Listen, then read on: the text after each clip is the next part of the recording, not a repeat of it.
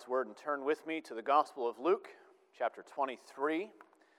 Today, as we continue our studies, coming close to the end, we are picking up in verse 44, the death of Jesus, and reading to the end of the chapter, the burial of Christ.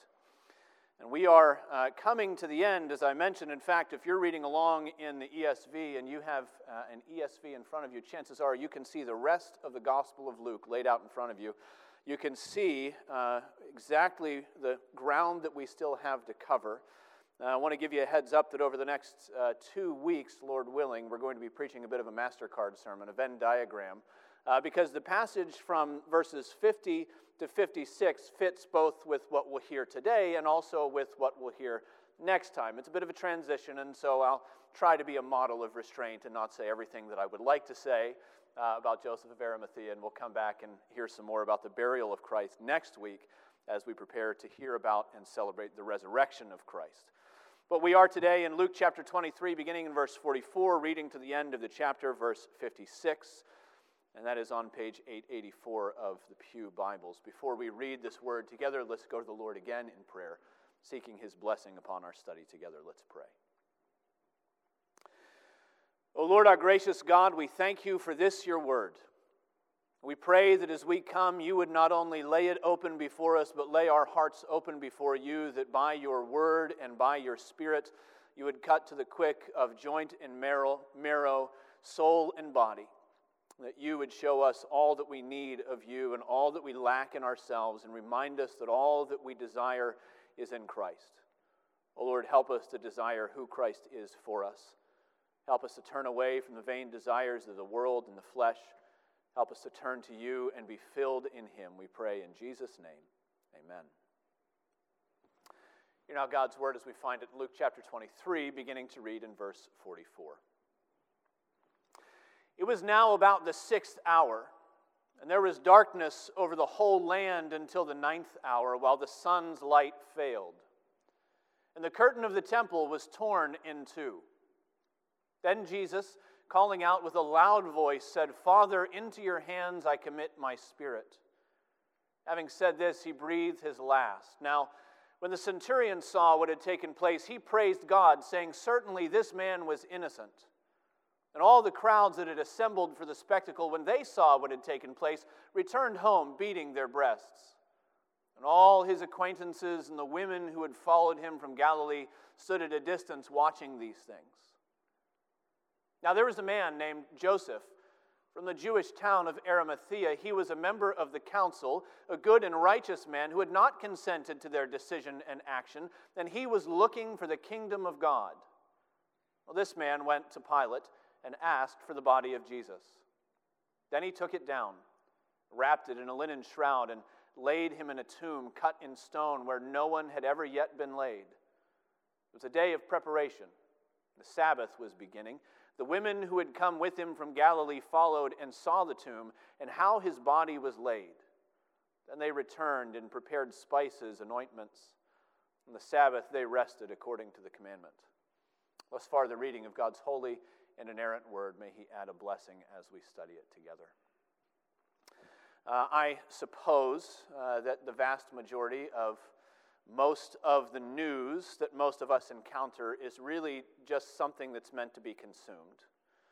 And you know this is true when you open your newspaper, if you still get a newspaper, or you turn on the television, if you still watch regular television, or you open your newsfeed, or you open your inbox, and suddenly reports of business and sports and Olympic events just sort of pass by you like a gentle breeze. It's not even enough to tousle your hair or make much of an indent in your life. Most of it's just meant to be consumed.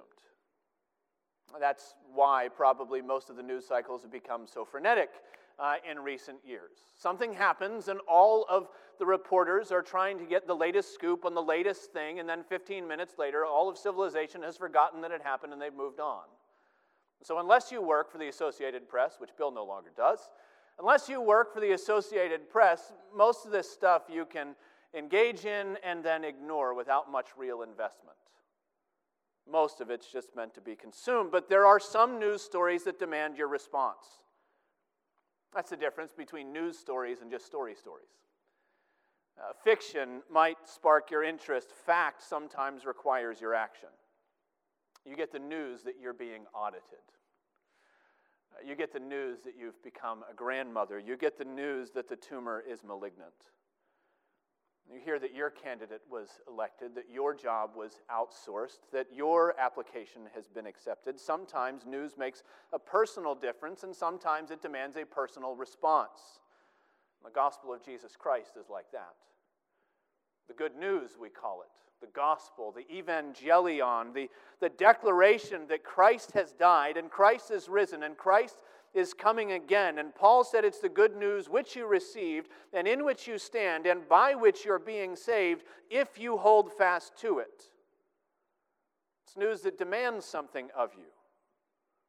It's news that is a confrontation with the status quo, a declaration that things from now on must be different. It's good news that demands your faith and demands your devotion.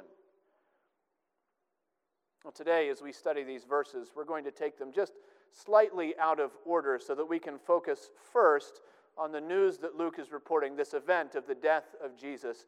And then we're going to look in response to how creation witnessed to the significance of Jesus' sacrifice and how mankind should respond to the sacrificed Savior.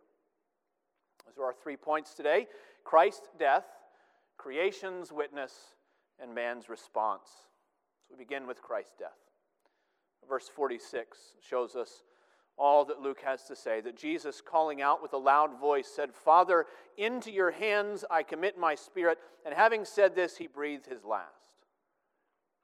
I feel like I've been repeating myself over the last few weeks, but here, especially in these very familiar passages, we have another opportunity to notice what Luke has chosen to leave out of his report.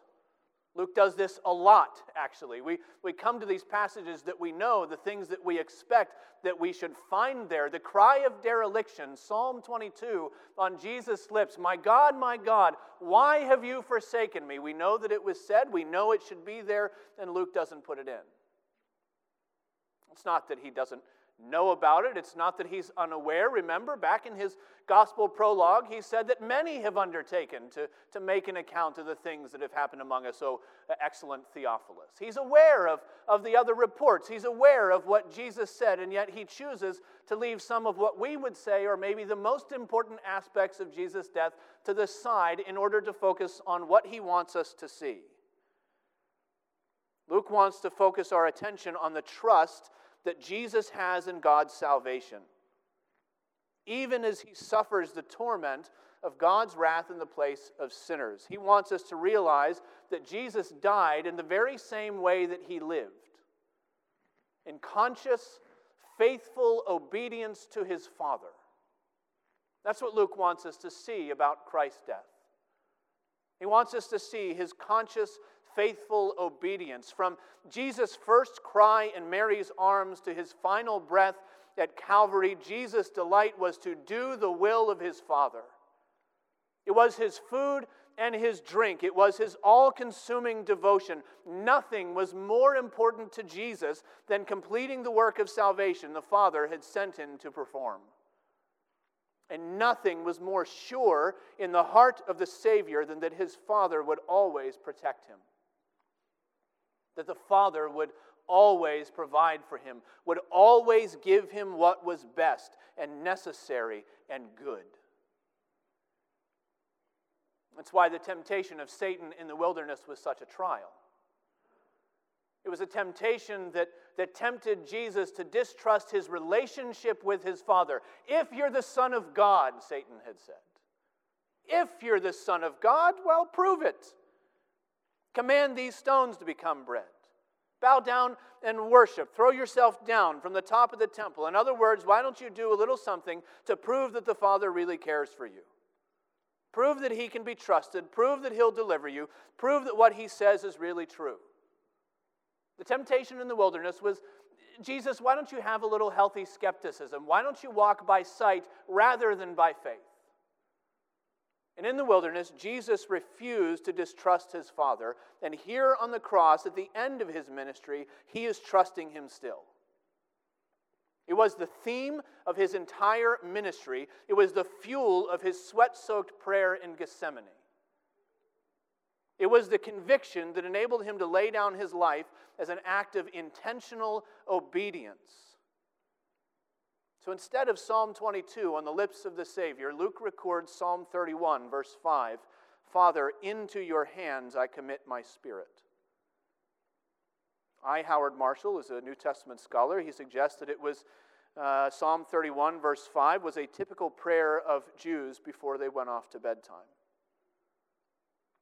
It was something like a less childish version of "If I die before I wake, pray the Lord my soul to take." It was a prayer of commitment, a prayer of entrusting, a prayer of faithfulness, knowing that the Lord would protect you as you lay down to rest and entrust yourself to him. Oh, here at Calvary, this prayer spoke of a deeper rest than sleep, though. It spoke of a rest of settled faith.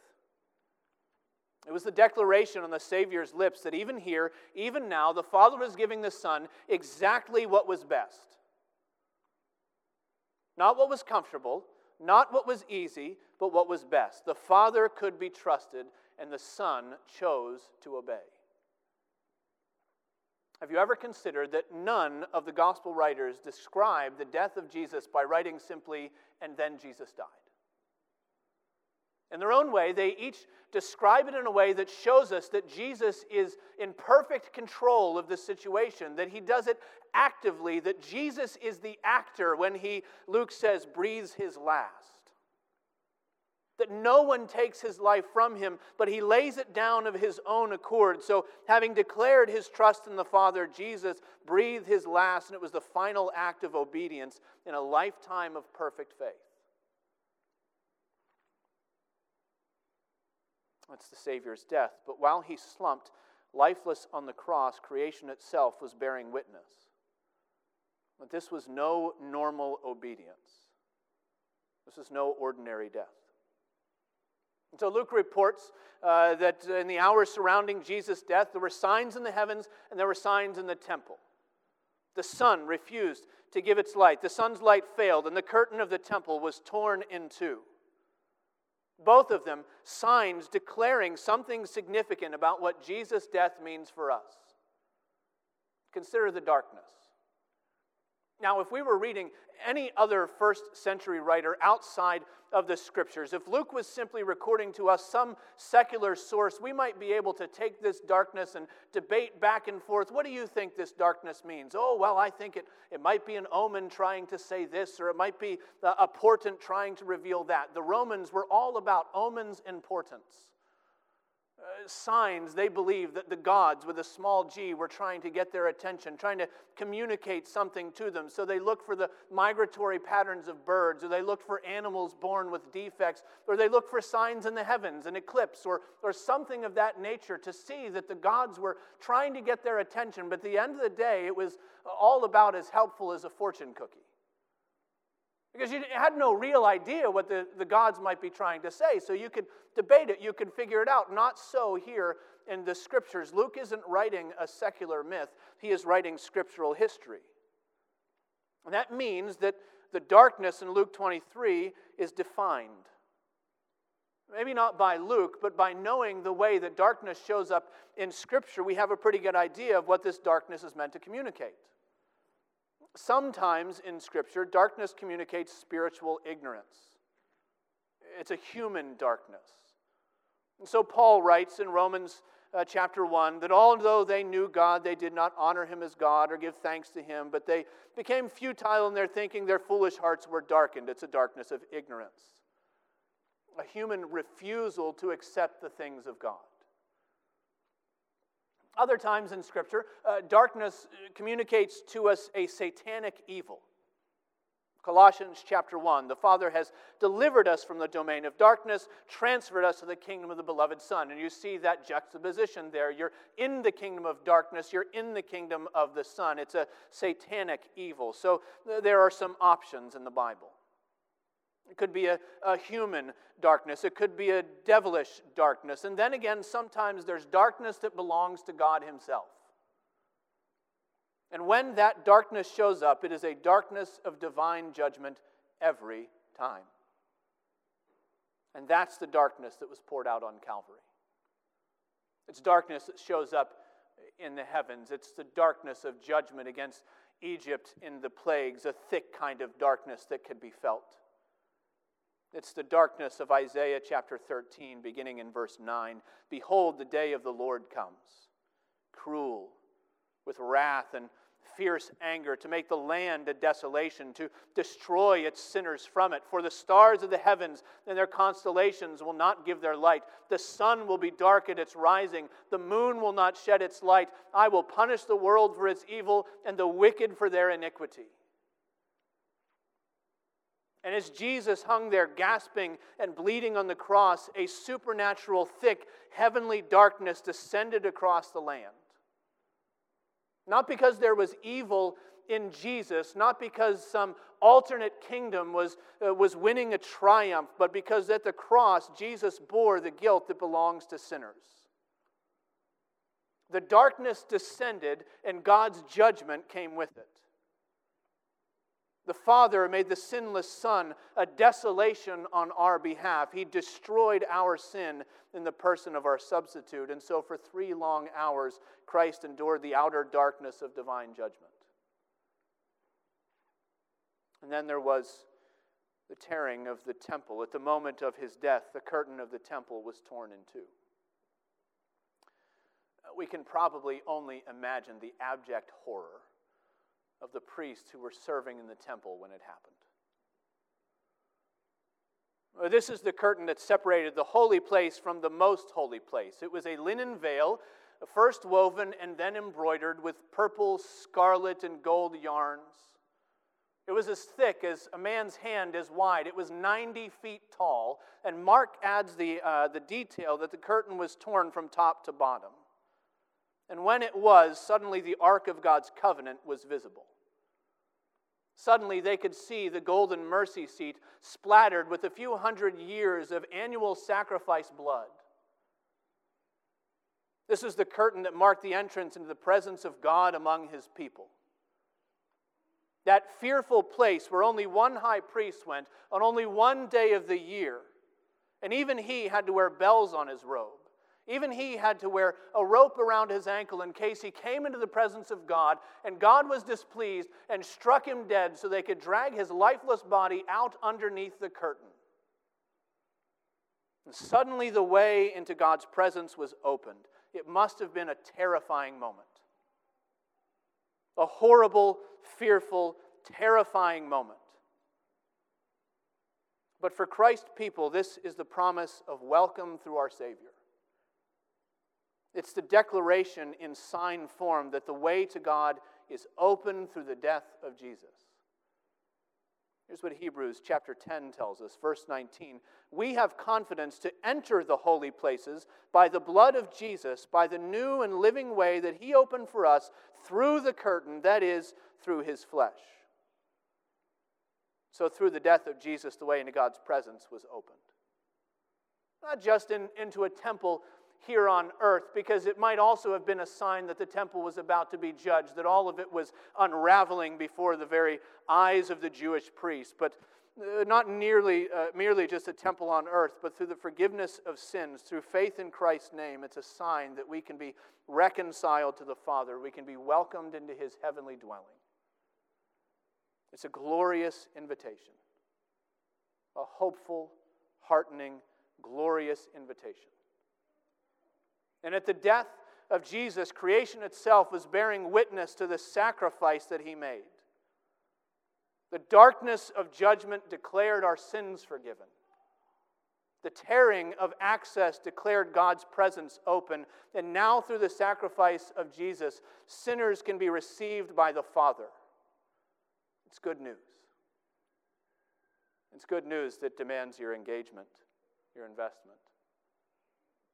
And so with the remainder of the text, we turn to consider humanity's response. Have you considered that all 3 synoptic gospels record the first reaction to Jesus' death as coming from a complete outsider? The centurion was there. He wasn't a Jew. He wasn't a disciple. In all likelihood, he'd never heard of Jesus before this day. He didn't know his teachings. He didn't know his miracles. He didn't know anything about his reputation. All we saw was how he died. He was close enough that even in the darkness, he could watch him there on the cross. He could hear his prayers. He could hear his words of comfort to the thief. He could listen to him crying out. He could see him breathe his last like a man dying on command. Luke says when he saw what had taken place, he praised God, saying, "Certainly this man was innocent." Actually, the word innocent isn't strong enough. The word actually is righteous. It's a theological term. Luke is tipping us off to the fact that this man encountered Jesus' death as a sort of religious experience, that he offered praise to God when he evaluated Christ. Maybe he wouldn't have put it that way. Maybe he wouldn't even understood what was happening. But this man encountered Jesus for the first time, and it squeezed spontaneous praise from his lips. Now, we have no indication in the Scriptures elsewhere that this man actually became a believer. Maybe he did. Maybe we'll see him in paradise in glory with the Lord. Maybe he'll be there, but maybe he won't. We don't know much beyond this categorical statement that he made, that he put Jesus into the category of a righteous man. The way that Jesus died impressed him. He shows up in the pages of the Gospels for a nanosecond and then he disappears, and that's just about all we know. But what we do know is that there are other people who seem to encounter Jesus the same way that he did. We know people who have a knee-jerk attraction to Jesus. There's something about him that makes them appreciate him.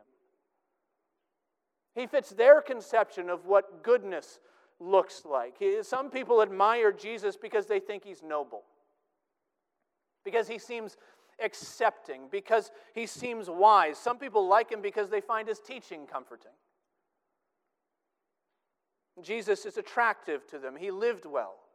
He led well, he spoke well, he died well, and they may even be warmed up to him because they had some kind of religious experience once upon a time. A certain feeling of lightness when they heard about him, when somebody spoke about Jesus and they resolved, I'm going to go to church sometime, I'm going to pick up a Bible, I'm going to labor to have my doubts resolved, I'm going to learn more about this righteous man. And then, like the centurion, they disappear. The experience wanes. The crisis is averted.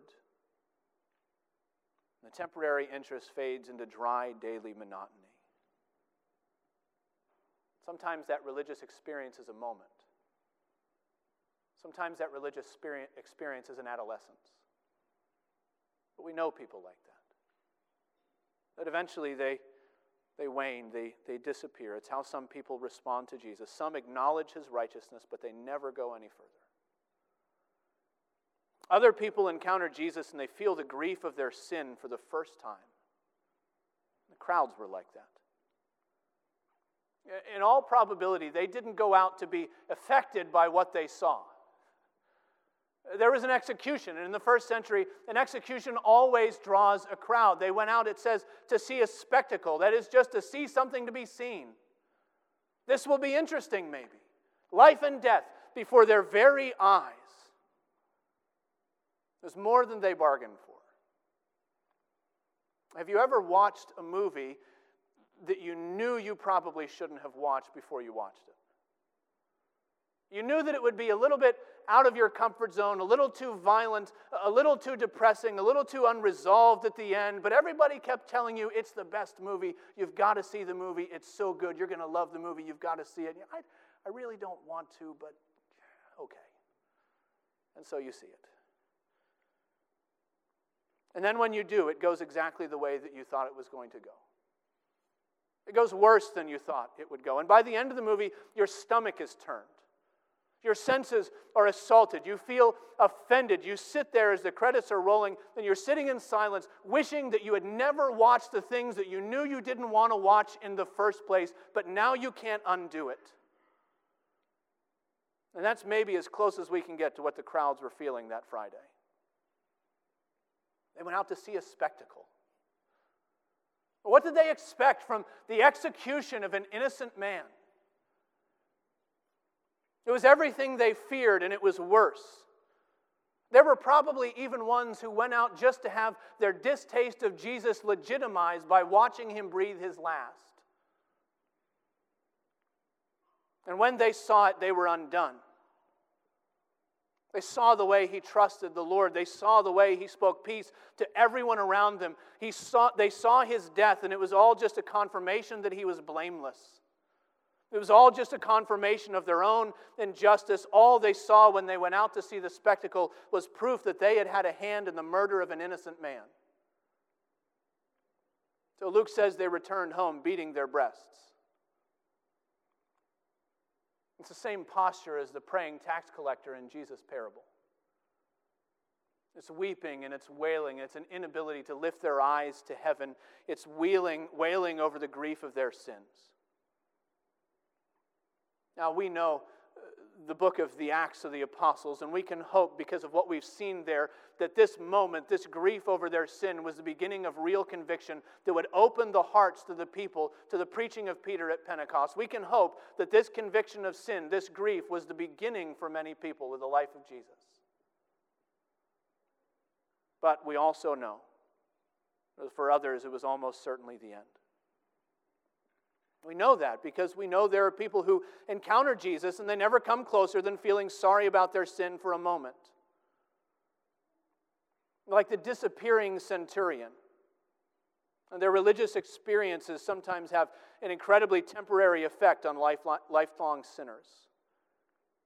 So some people hear the call of the gospel. Some people encounter the truth of his teaching, and again, they have this sense, this moment where they're stirred. They resolve to investigate their sins. They make a mental checklist of the things they need to do to bear fruit in keeping with repentance. And then, well, things get busy. Yeah, I'll have to come back to this guilt when it's more convenient for me to deal with it.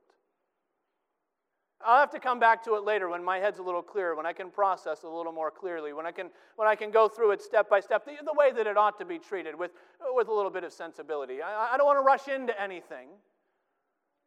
I'll come back to it, and in the meantime, I'll put my mind on something else just for a while. I'll come back, I promise. Maybe. And some people respond to the good news of salvation like that. Some are willing to acknowledge Christ's righteousness. Some feel a temporary twinge of guilt for their sins. Others, like Joseph and like these women from Galilee, others are willing to be numbered with the Savior. That's the response that the good news demands of us, by the way. A willingness to be numbered with him, not for a moment, not because there's this bare external attraction, but because we've seen him as the one whom our souls desire. A willingness to be his, to be known as his, to be singled out as his. At the very end of this crucifixion scene, Luke reintroduces this group that has been with Jesus, it seems, from the very beginning. They've been in the background since Luke chapter 8. Mary Magdalene and Joanna and Susanna and Mary, the mother of James. They've been there the whole time, even though we haven't heard from them. They were these faithful followers, and they walked with Jesus, and they ministered to his needs as he ministered to the people. And now they're still there, standing from a distance, but watching it all. Standing because they want to be with him. Standing because they wanted to give what they could, even though by all earthly accounts, they now consider Jesus' ministry to them over. And that's what we need to understand about these women, what we need to understand about Joseph. One thing we need to keep in mind is that none of them yet believed in the resurrection. The spectacle of the crucifixion was over, and nobody remembered, nobody believed the words that Jesus spoke about being raised from the dead to give life to his disciples. Verse 51, we're told that Joseph was a good man and a righteous man and a man who was looking for the kingdom of God. But fast forward to the day of resurrection, and two other disciples on the road to Emmaus told us what happened to all that looking when Jesus was crucified. Chapter 24, verse 21, they said, "But we had hoped that he was the one to redeem Israel." The crucifixion was over, and for every one of his disciples, it was all in the past tense. They believed it was over. And even though they believed it was over, they still didn't return home beating their breasts and hanging their heads. They didn't go back to life as normal. They stayed. They remained. They stayed at least long enough to render one more kindness to the teacher that had led them this way. And for Joseph, his devotion to Jesus probably meant something like career suicide. Did you know that in all the rest of the Roman Empire, the bodies of the crucified were left on their crosses until the birds of the heavens had had their fill? Only in Israel, only because of Jewish scruples about dead bodies and how they ought to be treated, only in Israel were they allowed to be taken down and normally thrown into a shallow pit with a little bit of dirt tossed on top. This is not the way you treat criminals, and yet Joseph went straight to Pilate and asked for permission to bury Jesus in a very expensive tomb. A tomb cut by hand out of solid limestone. A tomb, we learn from the other Gospels, prepared for himself, for his own family line. Understand what this tomb meant. This was the heritage that Joseph of Arimathea was going to bequeath to his children's children's children. He was a man of means. He lived somewhere in the Jewish suburbs, but he wanted to have his name and his family line associated with the holy city. He wanted them there when the Jewish ideal of the resurrection happened, so they would be close to it. That was what this tomb was. It meant being numbered with Jesus to put him there. It meant breaking with the council that he had been a part of. It meant aligning himself publicly with a condemned man. It meant the grisly work, if you can imagine it, of actually removing a human corpse from a cross and from the nails and taking it down and wrapping it in linen to treat it with the dignity that Jesus had been denied over the last 24 hours. It was a costly devotion from which Joseph could not turn back. And the women, too, had their devotion to the Lord. Their devotion, their gift to him was their constancy. They'd always been there by his side, and now as he was being laid in the grave, they saw the place. They made a mental note. They went home to make preparations. They intended to return and to continue to serve him, even in his death.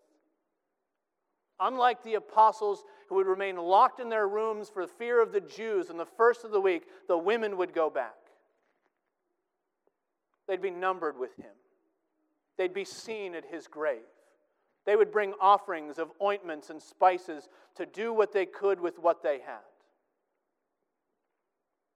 Dear Christian, the question is, if this was their devotion when they thought it was over, what is our response now that we know that it's not? Are we willing to be numbered with Jesus? Are we willing to be counted as his? No matter what it cost us. If this was their love for the Savior before the Holy Spirit had been given, what is our response now that the promised Paraclete has been poured out upon God's people? To grow us in love and devotion for our Savior, to shape our lives in a following after him, of taking up our cross. Christ has died. Christ is risen. Christ is coming again, and it's news that demands your response. It demands something more than an external evaluation that Jesus was a righteous person. It demands more than a temporary remorse over some of the things that you've done. It demands even more than some kind of heartfelt respect for the memory of his ministry. This news demands your faith. It demands your devotion. This news demands that you believe that it's true, that you allow that belief to shape your walk with Him. It means a willingness to be numbered with Him, a willingness to take up your cross after Him. It calls you to commit your hope into the hands of God's promises, to know that the Father can be trusted now and forever through the name of Jesus Christ, the risen Savior. That's what this news demands of you. Your faith, your devotion, your walking with the Lord. Let's pray together. Oh, gracious Lord, we thank you for the gift of your Holy Spirit poured out upon your people to enable us to do what we cannot for ourselves. Oh, Lord, we pray that you command what you will and give what you command. Make your people faithful, O Lord. Make us devoted to Christ. Make us bold to be numbered with Him, no matter what it may cost us in this life. We pray in Jesus' name.